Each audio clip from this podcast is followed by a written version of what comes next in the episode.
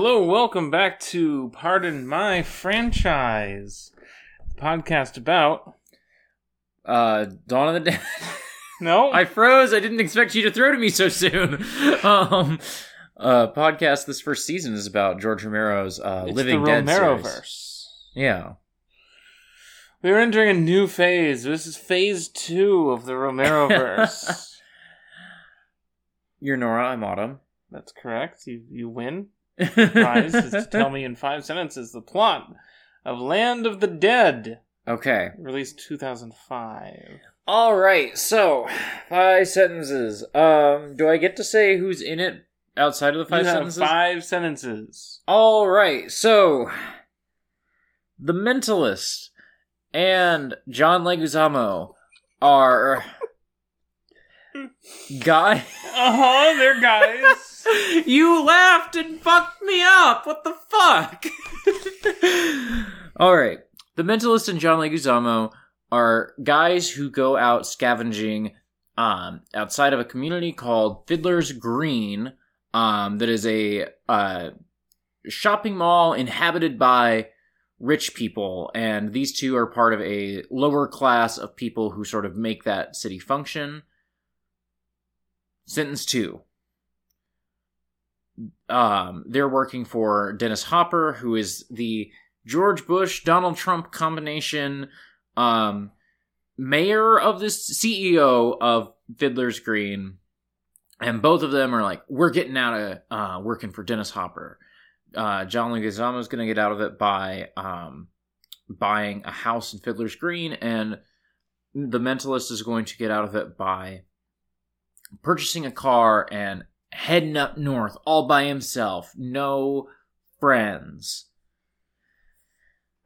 Sentence three.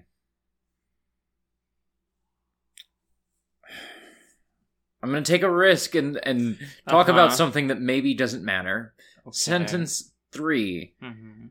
Um, the mentalist is accompanied by uh some friends, one of whom has um some sort of mental disability and many burn scars across his face, and another who is a um prostitute. I don't know what the sex worker. There we go. Um, who uh, she doesn't have other character traits, but um, and they're recruited to stop J- John Leguizamo's character. Sentence four: John Leguizamo's character um is gonna blow up Fiddler's Green, but um some zombie characters that we've been following throughout the movie um have organized a um attack on Fiddler's Green, and so everything goes real bad for everybody. Sentence five: John Leguizamo's character is bit and goes to kill Dennis Hopper's character. The mentalist and his buddies steal a big tank and save the town, the poor people, and just kill all the rich people and save the poor people. And um, they sort of comes to an understanding with the zombies because the zombies are gaining intelligence, becoming like you know, uh, just trying to find a place to live peacefully. And that's the They're, end of the movie. they're literally trying to eat people. But but there's an understanding between the mentalist and uh Big Daddy. You did not mention the zombies previously. yeah. That's a It's a big part of the movie, but like it was easier to summarize the humans with dialogue than the zombies who we see depicted entirely visually. these movies have been pretty down to earth, pretty Yeah. like realistic in their tone and the dialogue. yeah. That carries through here, I think. Right? no. No, this movie feels more of the mid 2000s than I expected. Um, I was surprised at um, having watched the first three movies in the trilogy. Um, it made me think a lot about the small independent spirit of the first three movies and how this feels a little more corporate homogenized uh I think it just feels like a different era. Of, it feels uh, like a different era a different era of like when people are making CG heavy movies or like low budget movies that they compensate with CG yes yes in a way that sometimes works pretty well and in this case uh the zombies that are all CG look terrible. um so i have things to share about that if you want or i have just a point to make small Whatever. point um i would agree with that and um i guess i was i was just surprised by that you know Mm-hmm. Um, and I think I, I, I here's what the small point I was going to make is that what I just said sounds critical. Sounds like oh, it's so corporate homogenized. Ooh, it's not as good. I think despite some of its shortcomings because of those things, there's a lot of really interesting stuff going on in this movie still. I think it loses a little something that the first three movies had, but it's not totally lifeless. Like there's some good stuff in there. But if you took out what I said, like the the CG parts that don't, didn't age as well, hmm you would be left with just a better movie because it has so much going on in the other elements that it's like, okay, Yeah. good. I'm glad that we're moving past the novelty of zombie gore hmm as like an aesthetic experience. Like, okay, I've seen guys eating people for three movies now. hmm What else do you got? hmm The answer is zombie picks up a gun and doesn't know how to use it until they accidentally pull the trigger while yelling and then look down like, huh? hmm And then start trying to teach other zombies how to shoot guns. Yeah, so the humans that we see in this movie are very much stuck in an old world. Very much like we're still hanging on to capitalism and money and um Why the fuck do they have money? Why does the movie end with Dennis Hopper stuffing bags full of cash and trying to make his escape? I mean, the the answer is I, I think the movie knows that that's absurd. That like, you know, I think I think it's clear. The movie has this perspective of, you know, when the world goes to hell, there are some people who are going to be so consumed by what American culture is in 2005 that they will not be able to see what's actually important, which is, you know, um, and and and throw Zombies.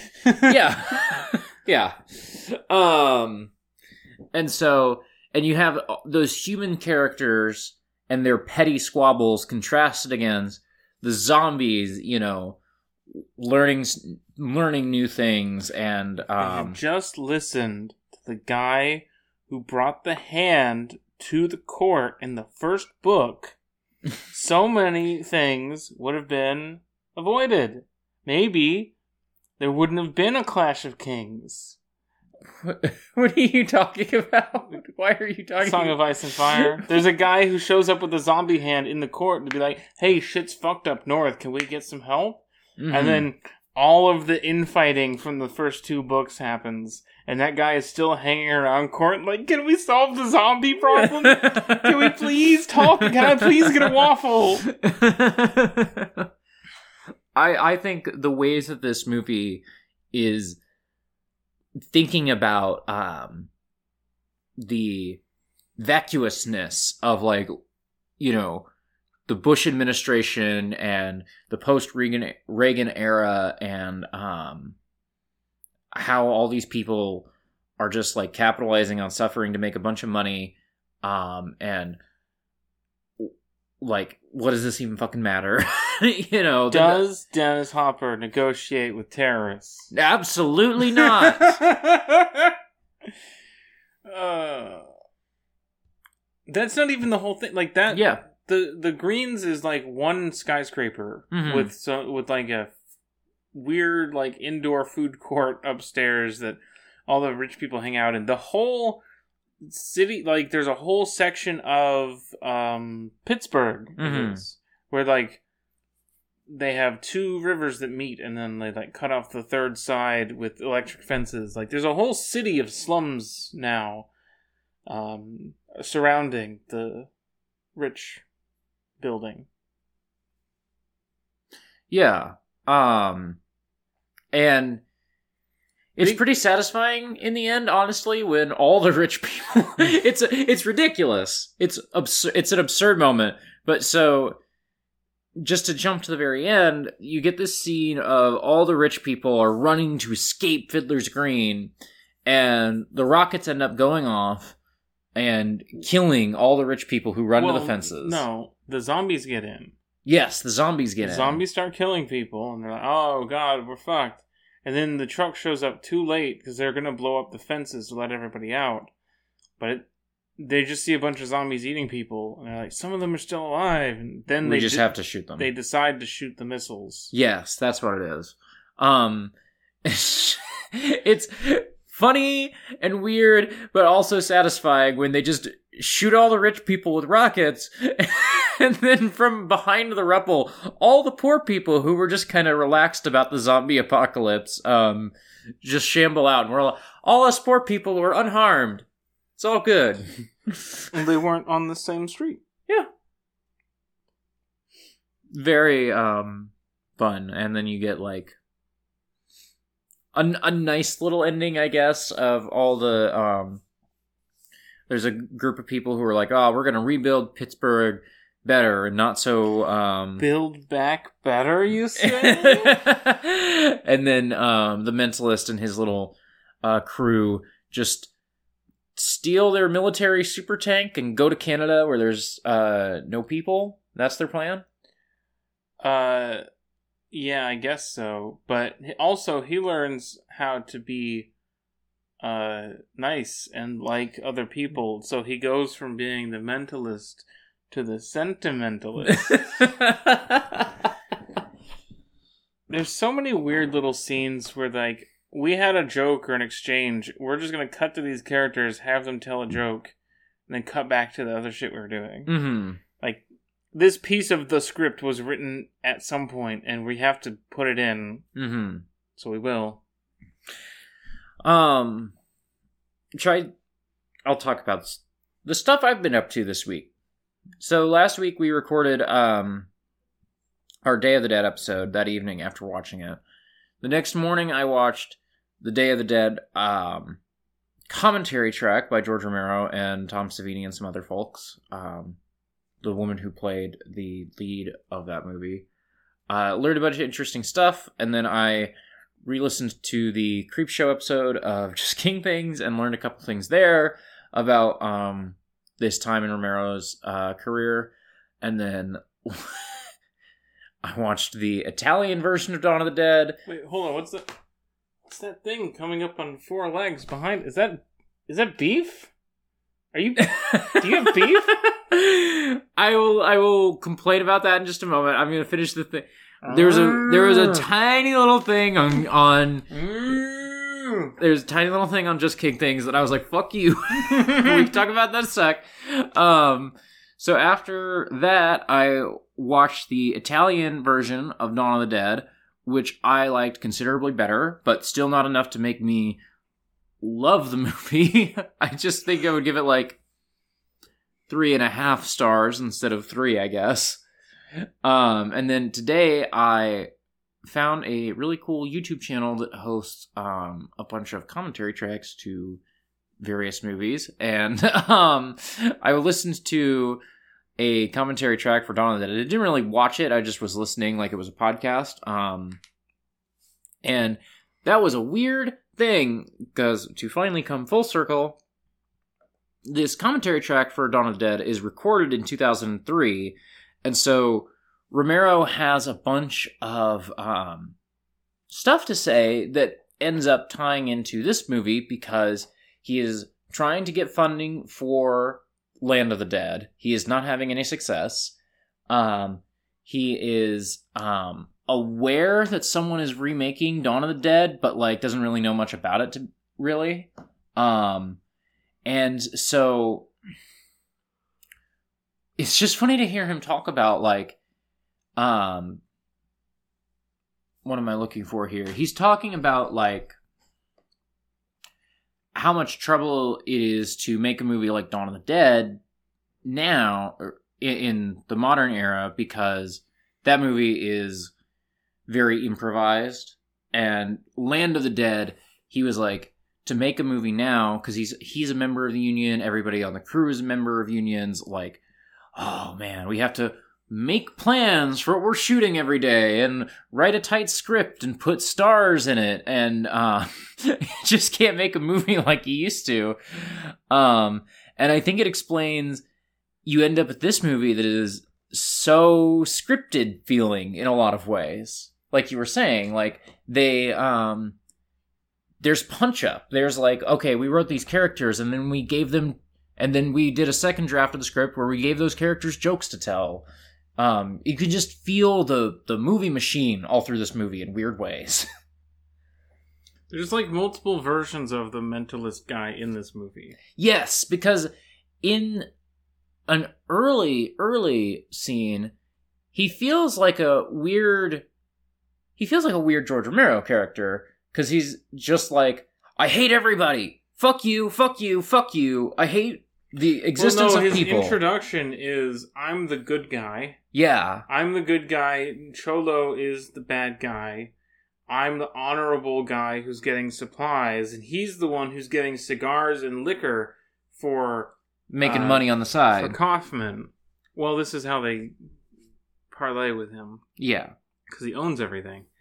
But then partway through, he gets in put in jail because he busted up a zombie fight ring where they were just gonna throw a lady into the pit with some zombies and watch them eat her. hmm Um, so they all get put in jail, and he's like, "I hate people. I hate people. I want to go where there are no p- more people."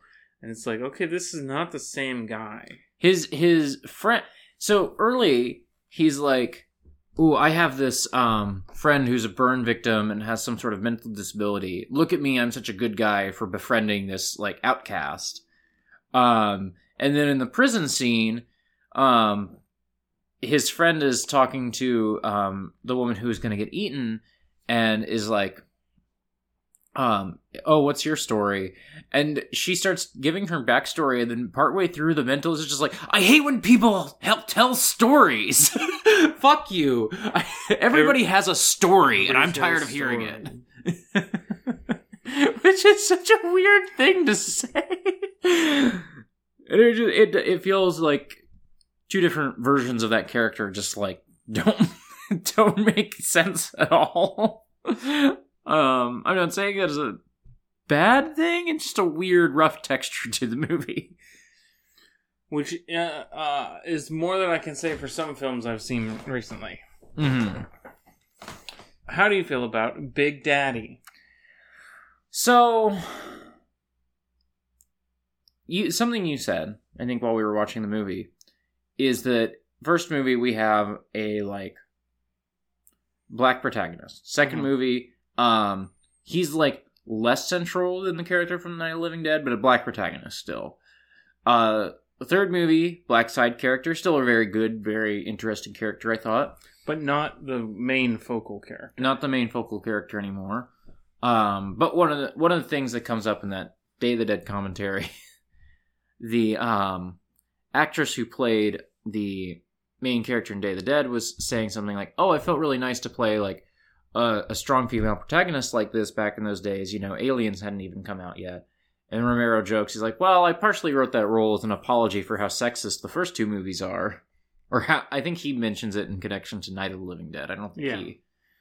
Um, so taken from that, I can kind of be like, oh well, sure, you do that, and then a, a movie from this time is not going to have a black woman protagonist. Uh, even though I know that sucks to say, but it's just true. So it makes sense that um the black character gets a little sidelined in in favor of a white woman. I don't know. Um, But Land of the Dead. but Land of the Dead. Now we ha- move on to there. There is a black character. There are two primary black characters. Yes, one is um a servant character to Kaufman, which is just a like kind of racist caricature. I think.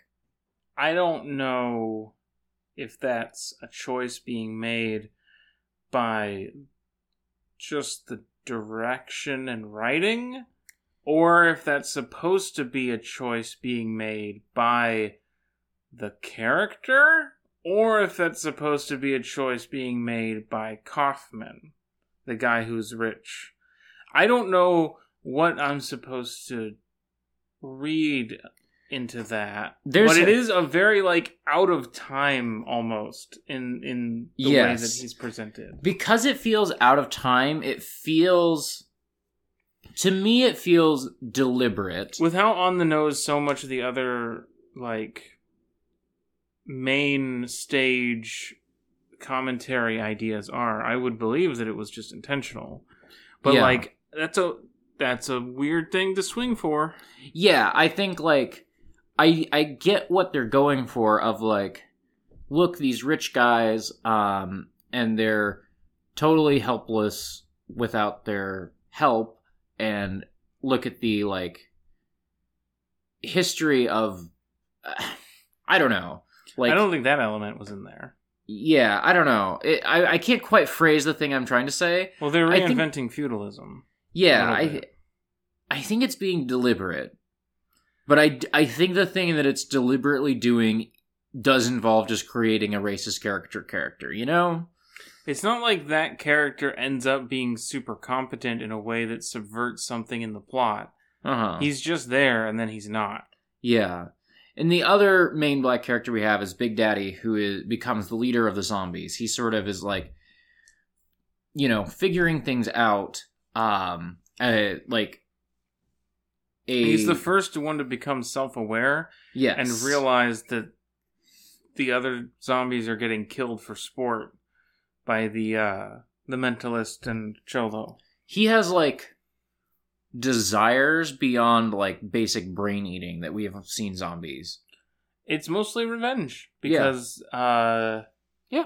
They come through, they kill all of the other zombies around him and he's like trying to save them by knocking them over. Um So, um, then at the end he and uh the mentalist exchange one slow nod. yeah, they make eye contact. Um, Anyway, the the progression of zombies is that this one is leading all of the others and like teaching them how to break down walls, teaching them that they can swim or at least walk through water. mhm. Um, and so I think it's like, on the one hand, it's weird that we see like black characters get more and more sidelined here. Um, and uh, and also, it just feels weird to have you know a tall black man play a character named Big Daddy, and that's all. It just feels off. if the to me. characters in Night of the Living Dead had taken orders as well as the zombies serving under Big Daddy, they might have gotten out of that situation alive. yeah. Finally, there's like a black character who says to do things and people do them. So I think he has like a really interesting spot in the movie because like he's more of a he's an easier protagonist to root for than I think the mentalist or um John Be- Leguizamo's but characters because are. of the different versions of the character, I couldn't tell if this was a watch all of these assholes get got or if the mentalist really was. I don't fucking remember. I remember his name. I know his name. Do you know his full first and last name? Not the actor. Riley. That's all I got. Riley Denbo. Riley Denbo. Glup Shitto. New Glup Shitto just dropped. It's Riley Denbo. What's John Leguizamo's character's name? Cholo? Cholo. Um, The sex worker's name is Slack. hmm, I did not pick that up. What is the uh, I don't know. the other the I don't know. I don't remember. yeah. Um, John Leguizamo's character kind of interesting because he's interfacing more with Kaufman. Um, he seems like he starts off as a villain, and then like halfway through the movie, we start getting way more scenes with him, and it's like, oh, actually, maybe he's not.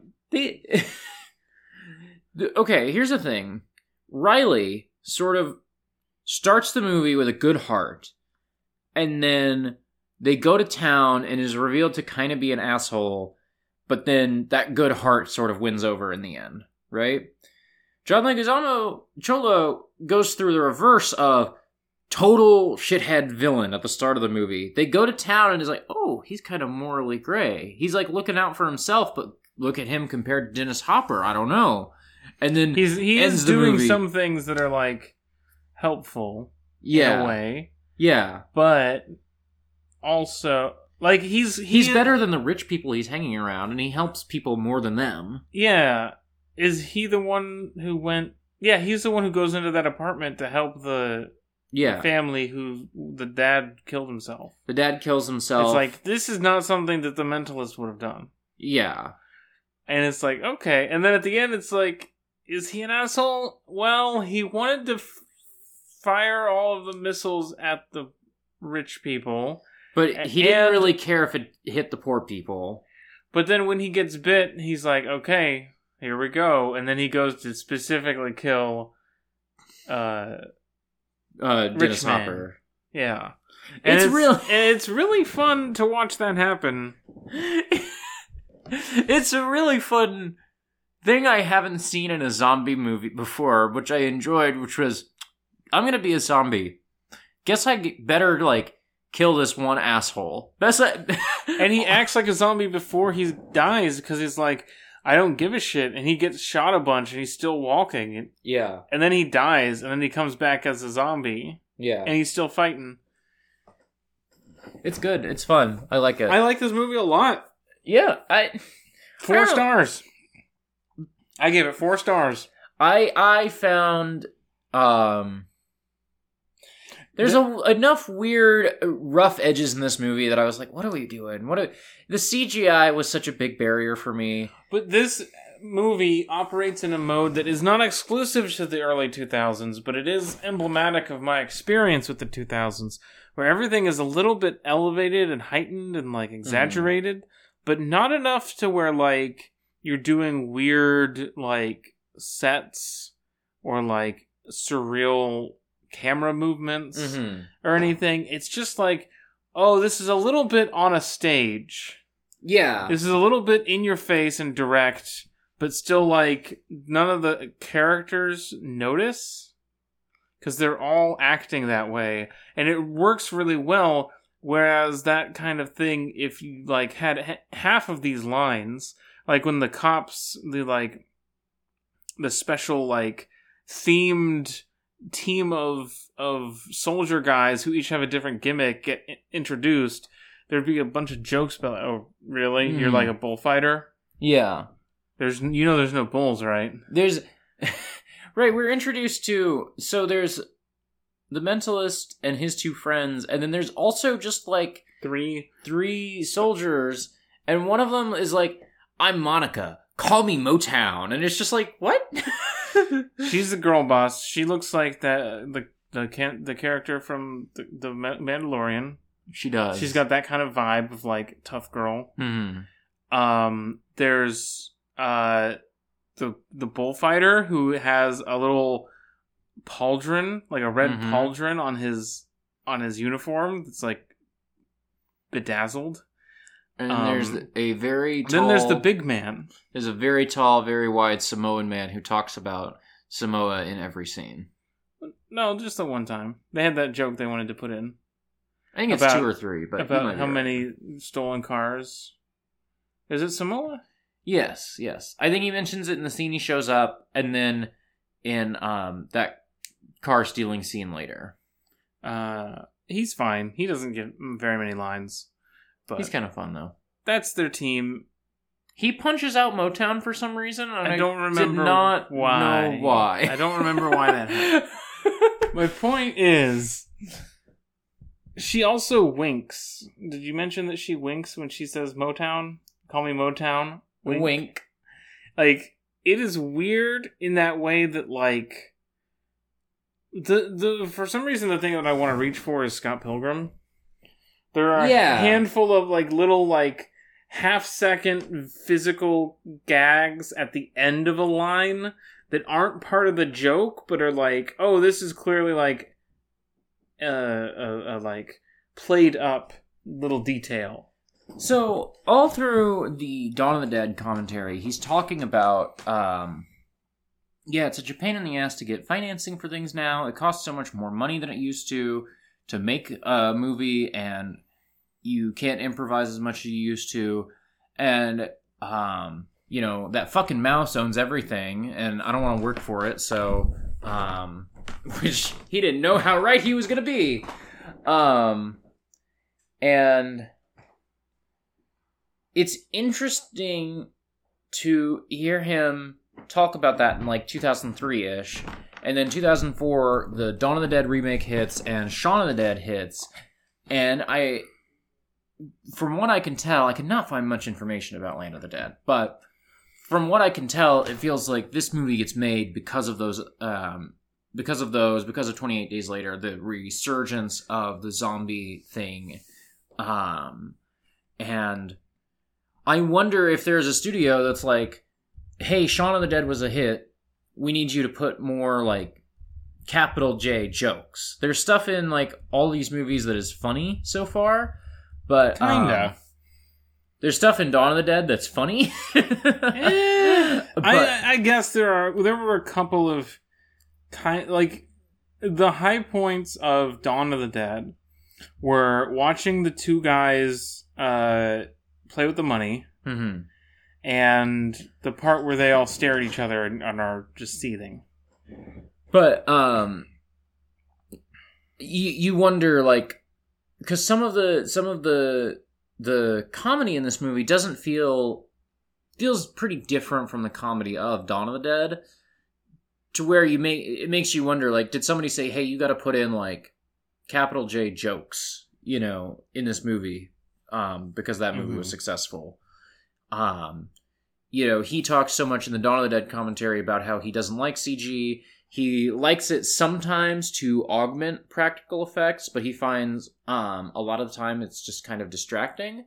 Uh, and then this movie is a lot of CG. Not predominantly CG, but I would say like 50 50. There's like three or four zombie kill segments that are like, yeah, I mean, this would be a bit of a pain to do practically. Like, you want to have this head split in this weird way, or like, you know, that weird hand shot. Yeah. I assume that was just a thing that they Yeah. tore apart. But there are a couple of guys that like get got in a way that's like, okay, yeah, that would be weird or difficult to do, but why then do them? Yes. One of the things um, that I listened to this Dawn of the Dead count commentary, and it didn't make me. And I watched the Italian version, and it didn't make me come around on saying, "Oh, now I love Dawn of the Dead." But I developed a new appreciation, and I developed that appreciation watching Land too, because I was like, "Oh man."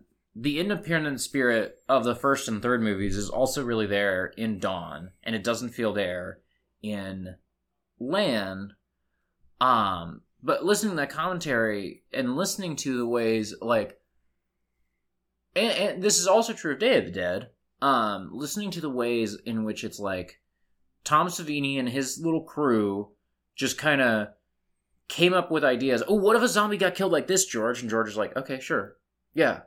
Um, and there's a like excitement and a passion and a okay, we had this idea. How do we make it happen that you can feel on the screen with the practical effects? Whereas, even if Land has that same process of, hey, Tom, I need you to come up with like six cool zombie kills, and Tom Savini goes off and does that, it doesn't. It doesn't hit the same when it's just like, we had this idea and we did the computer. We used the computers to do it. Hmm. Um, and uh, it's like, well, you probably just would have never had that idea if you couldn't just fake it with a computer, you know? Or you would have had that idea, and the thing you would have changed to do it not faked with a computer would have been more interesting than. The zombie that like whips its head around on its spine that is like kind of pulled out or whatever. Yeah, Like it's fine. it's it's a fun idea, but like, I'd rather watch a wide shot of a mannequin flop forward and then cut to a guy like on Yeah. a close shot and like gnawing on his arm. That would be much more fun. oh, this reminded me of um. And I mentioned this to you, but I'll mention it to the listeners too. On that Dawn of the Dead soundtrack or commentary track, George Romero says the same thing you said, which is that Steven is the best zombie actor they ever get. Yeah. Um, the the walk that Steven does, and he, he looks like one of the fucking stop motion monsters from one of those old um like Clash of Titans. You know the guy. yeah, yeah, yeah. You know what his inspiration was? Actually, was um, Lon Chaney movies, Phantom of the Opera, Oh, yeah, yeah. and um, Phantom of the Opera, maybe one of the goats. Phantom of the Opera made me one of the goats. Maybe I might put that on my just four Letterboxd movies. That's a it's probably my favorite silent movie I've seen.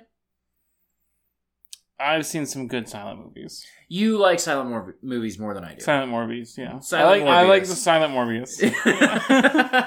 Are you excited for Morbius DLC for Midnight Suns? no. Um, What about Deadpool? I'm trying to think of other. I I really enjoyed all the research I did about the franchise um, the last week or so. Um, I feel like I've shared everything that's relevant. I wish I could have like done some of it before our dawn episode or before our day episode, so I could have included it there. But it is what it is. Um, and like I say, I'm kind of glad that I watched the Dawn of the Dead thing when I did because it ended up being almost more relevant to Land, I think, than to Dawn. Maybe just because I liked Land more than I liked Dawn. Yeah. Um, it's a, it's you know, um, I think Dawn is like a. I don't know how much I res- uh, subscribe to this sort of dichotomy, but in, in like a way that people talk about things sometimes is like, oh, these are the best movies and these are my favorite movies. You know, I don't necessarily believe in that idea, but I think maybe like Dawn of the Dead is like a better movie, but I think I like Land more. I think it's like has a lot of shortcomings, but I A like hundred percent of the scenes in Land of the Dead are Land of the Dead scenes. uh huh. Not a hundred percent of the scenes in Dawn of the Dead are Dawn of the Dead scenes. Yeah, it's such an inconsistent movie. It's super inconsistent, which can work, but it doesn't feel like they meant to do that. Yeah, And then they just call in a different movie for the last act. this is I hate it. this is the reason I like the the Italian version more is because like Argento just only it's it's shorter and it's just more tonally consistent. You know.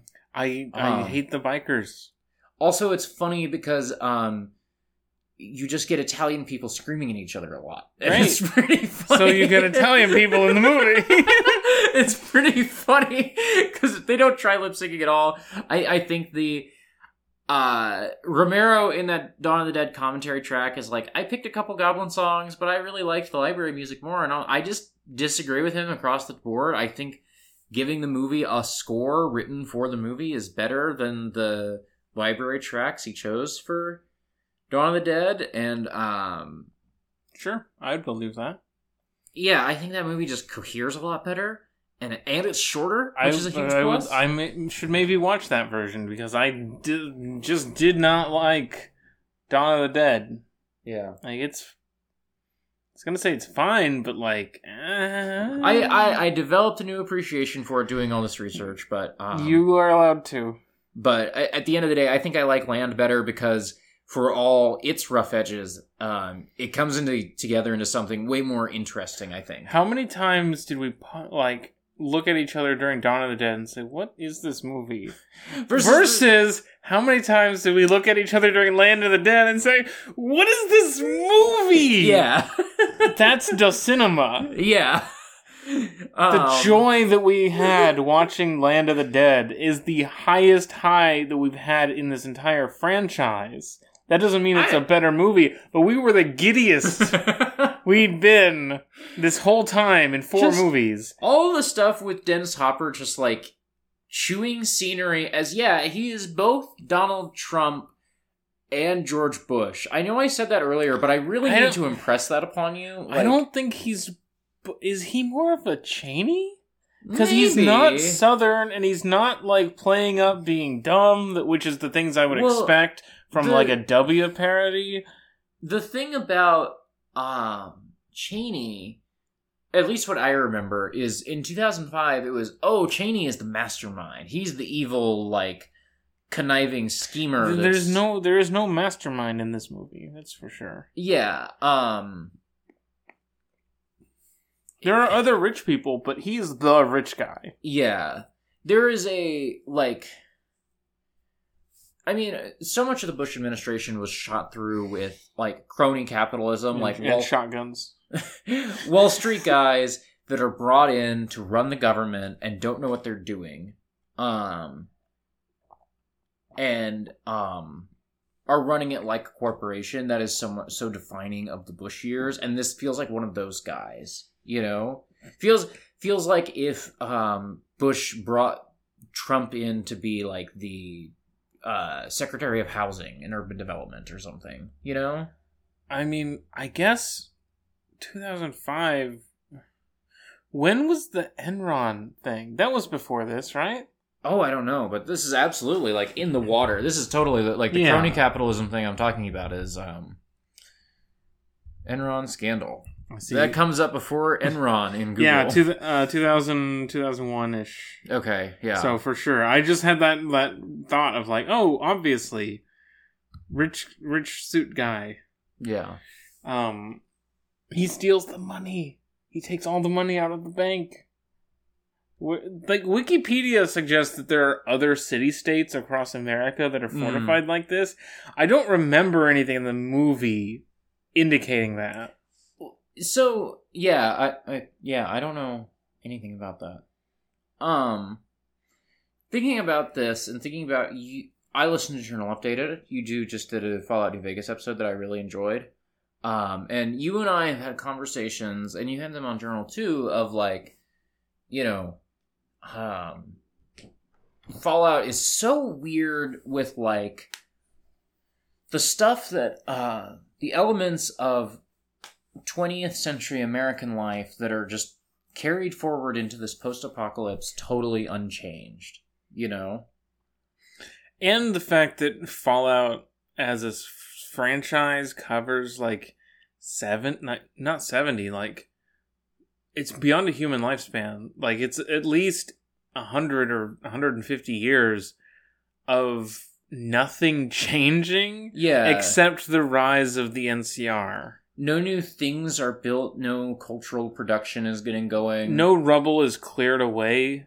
Yeah. Everyone lives in shacks still, and it's like, okay, I understand we want this genre space, but when you're making the like sixth game, wait, Fallout, Fallout Two, Fallout Tactics, Fallout Brotherhood of Steel, that's four. Fallout Three- 3 so is three is five. five, New Vegas is six, four is seven, and Shelter is eight, and seventy six is nine. Did I miss any? You might have Shelter and Four mixed up. I it doesn't really matter. Doesn't really matter. Nine? Are we doing nine? Is that the? Sure. Am I missing something? Was there a Facebook game? No. Anyway, um, in Fallout, But that is sort of just my point was that like nine games to ex- and like his extensive lore to explore all this stuff, and you you can't change the identity of it. It makes it weird that nothing changes. yeah. Um, and Land of the Dead does the same thing on a much shorter time scale. This is, you know, some years into the zombie apocalypse, not some decades and decades. And this movie does the same thing of, oh, look at look, nothing's changed, but it's like, look, nothing's changed, and it's sort of like making you think about that and and telling you like asking you why doesn't th- why don't things change? Why are people stuck in this thing? I keep getting lines in my head that I'm like, oh, it was really cool when he's like, I give them. I give them money. I give them vices to spend that money on. And then I'm like, wait, no. That's Peaky Blinders, not Land of the Dead. It got to back up. Like, oh, remember that strike scene from Land of the Dead? No, that was from Peaky Blinders, which I watched this week. but uh, but like yeah it's it's absolutely like um he dennis hopper's character is quote unquote like cleaning up the streets by um you know building up a bunch of bars for poor people to hang out in and like a point about you know society is being made and i think it's like a interesting and thorny point you know I like this movie. I, li- I, I like it quite a bit. I like it even more having talked about it than I enjoy- liked it as I watched it, and I liked it while I watched it a fair we amount. watched most of the trailer or a trailer of Sur- Di- Diary. Diary. of the Dead. Paranormal Activity did a number on things, didn't Wait, it? Paranormal Activity didn't come out until after Diary of the Dead. Really? Look, I, I'm pretty sure that's right. I thought it was before that. Um, now I'm just kind of curious. Uh, It But- just feels, yeah, uh, 2007, so same year. same year.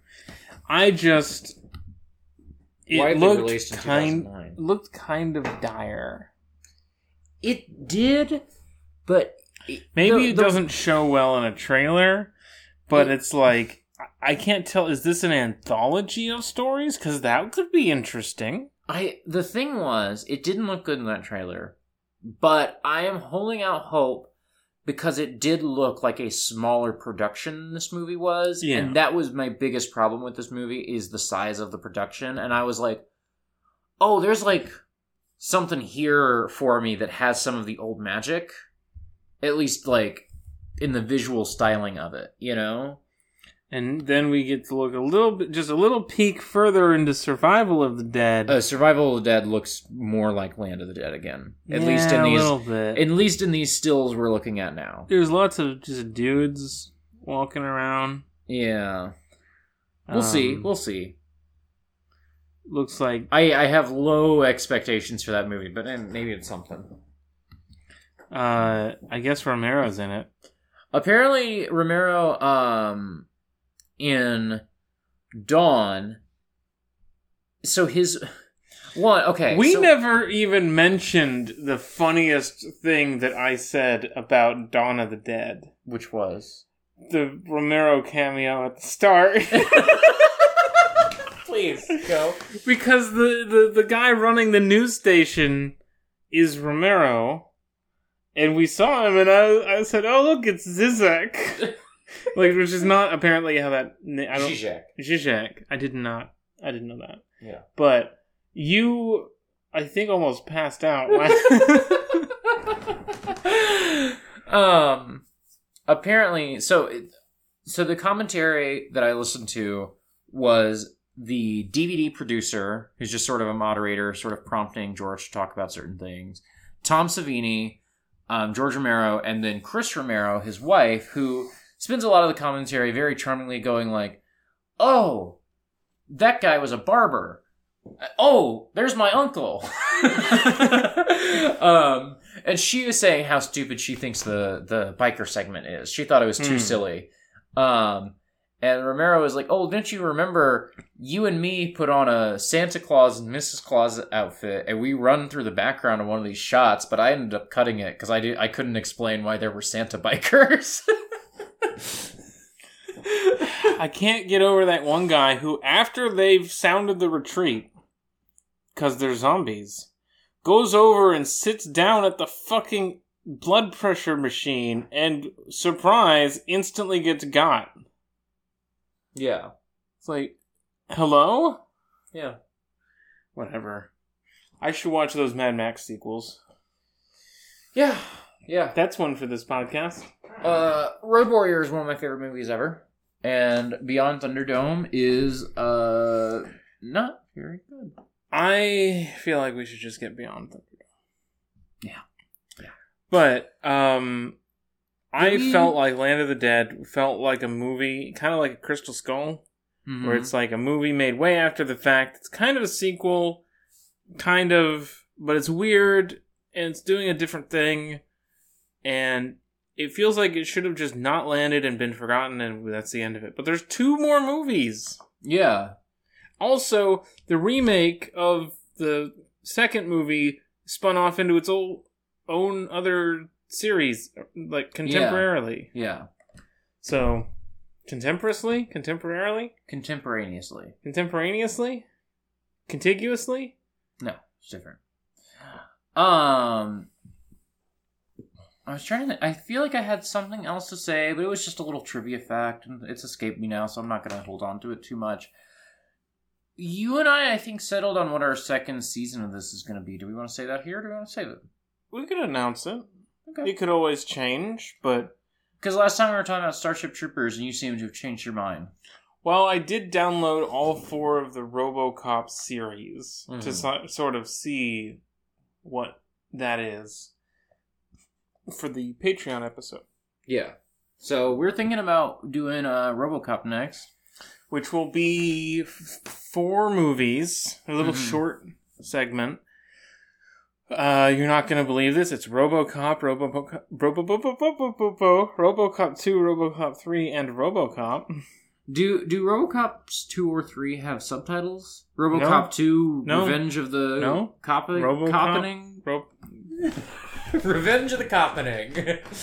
I, I- I don't- I will just type in RoboCop two.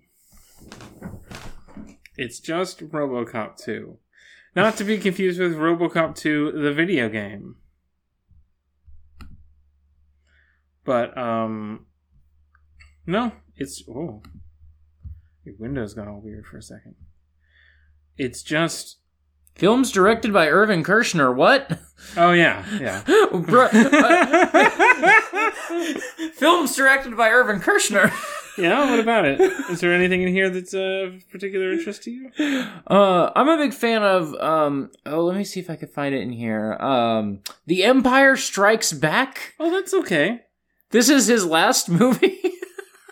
Yeah, RoboCop 2 and then RoboCop 3 and then RoboCop. I have not seen a single Irvin Kershner movie besides The Empire Strikes Back. Uh, me neither. For a long time, I thought Frank Miller directed RoboCop 3, and I was kind of disappointed to find out he just wrote it.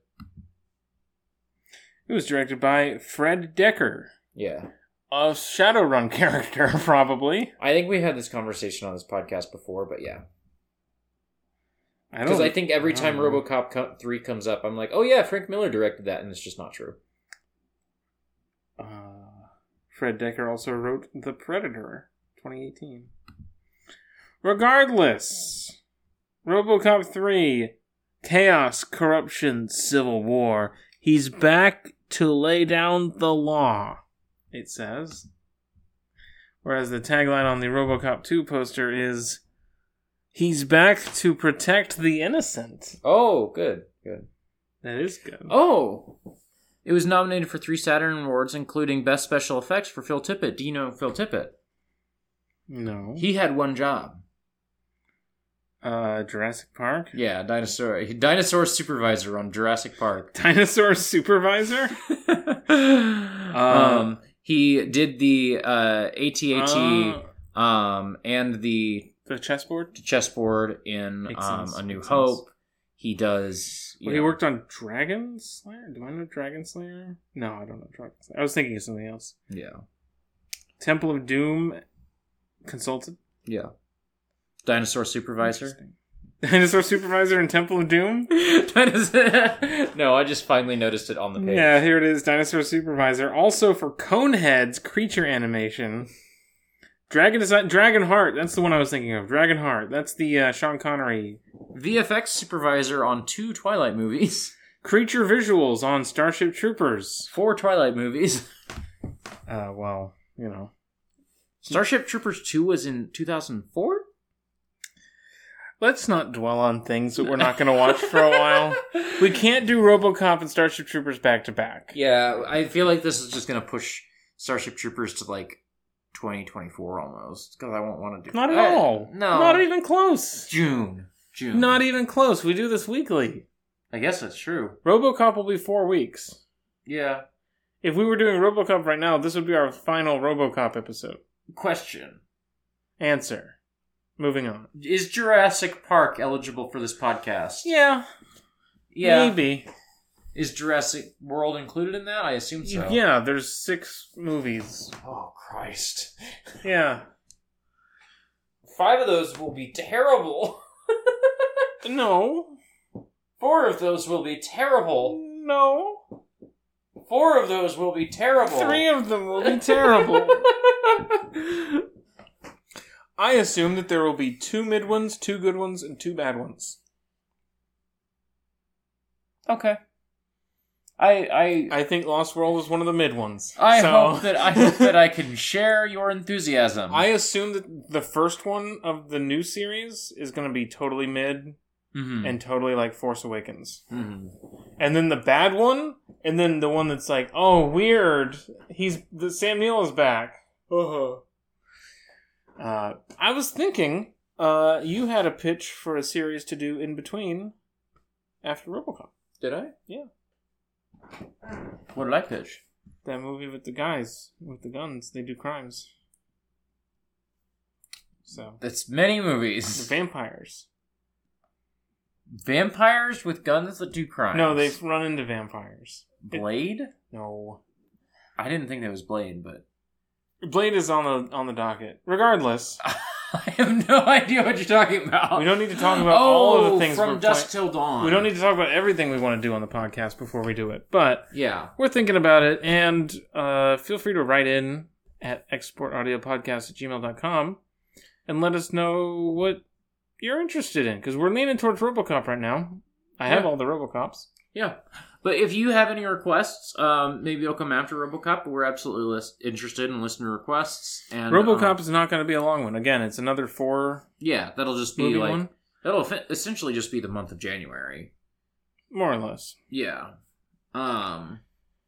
So would- yeah, if you have requests, let us know. And if you have any questions about any of the of the dead movies, whether that's anything from Night to Survival, um, email us. We will answer all those either on the Survival episode or on a Patreon episode, uh, depending on how many emails we get. I assume. Mm-hmm. Um. So yeah, email us um, with that and exportaudiopodcast gmail.com.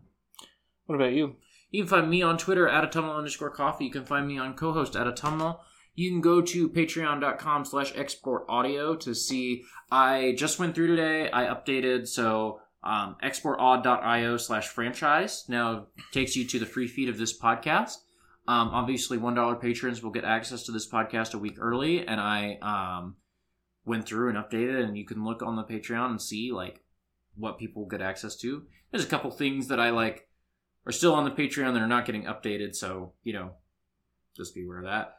Um, that we have two things that we're like, oh, maybe in the new year that'll come back. Um, and um, five dollar patrons, um, Pop Town Funk, a podcast that is very similar to this. So if you enjoy this, um, there's 28 episodes of Pop Town Funk for you to listen to. Um, that Some of them aren't even five dollars. Some of them aren't even five dollars. You can sample that podcast uh, by going to exportaud.io. That's the Patreon. You can find me on Twitter at neither Nora Uh, you can find me on co-host at Ashworm, Ash with an E, Worm with a Y. You can find stuff I've done at norablake.online. You can find me on other export audio podcasts like uh, Attention Duelist, where Olivia and I sometimes watch Yu-Gi-Oh! And um, more regularly, you can find me every month on the Abnormal Mapping Network with Journal Updated, where we play video games. Uh, Molly and I, not Olivia and I. The second best game dot club. The second best game.club will get you there. We just finished our New Vegas episode. We're going to do another New Vegas episode because we're doing the DLCs separately. Uh, a decision we made for this game and nothing else. That reminds me, um, if you go to abnormalmapping.com, up in the top right there, there's a link to their Discord. If you join the Discord, there is hashtag export chat in there, so you can um, chat with us there with any, you know. I read everything in there. I don't always say anything, but I do. I am reading. Yeah, um, uh, I don't do very much interaction with listeners, uh, and I'm aware of this. Uh, but I do read everything you say.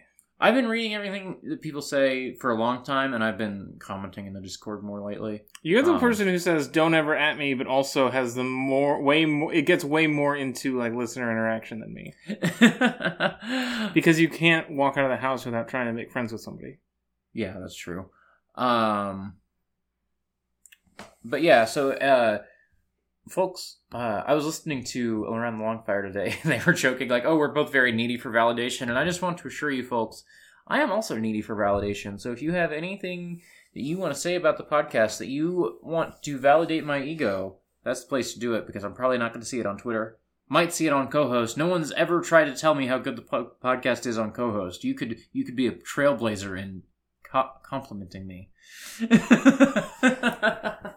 Uh, but oh, last thing on the Cohost, I've been doing weekly um, roundup posts. So any information on any of the shows you want to find, cohost.org slash Tom Nolan, you will be able to find that there. that's gonna do it for this episode of Pardon My Franchise. Uh, I don't know what. Until next time. Um, Excuse me, pardon my franchise. That's horrible. That's what I did last time, and you laughed at it. Oh, I, And then you said something about saluting a zombie. Well, that's a riff on Ghostbusters. If uh, if someone asks you if you're God, you say yes. but until next time, um, don't underestimate a zombie.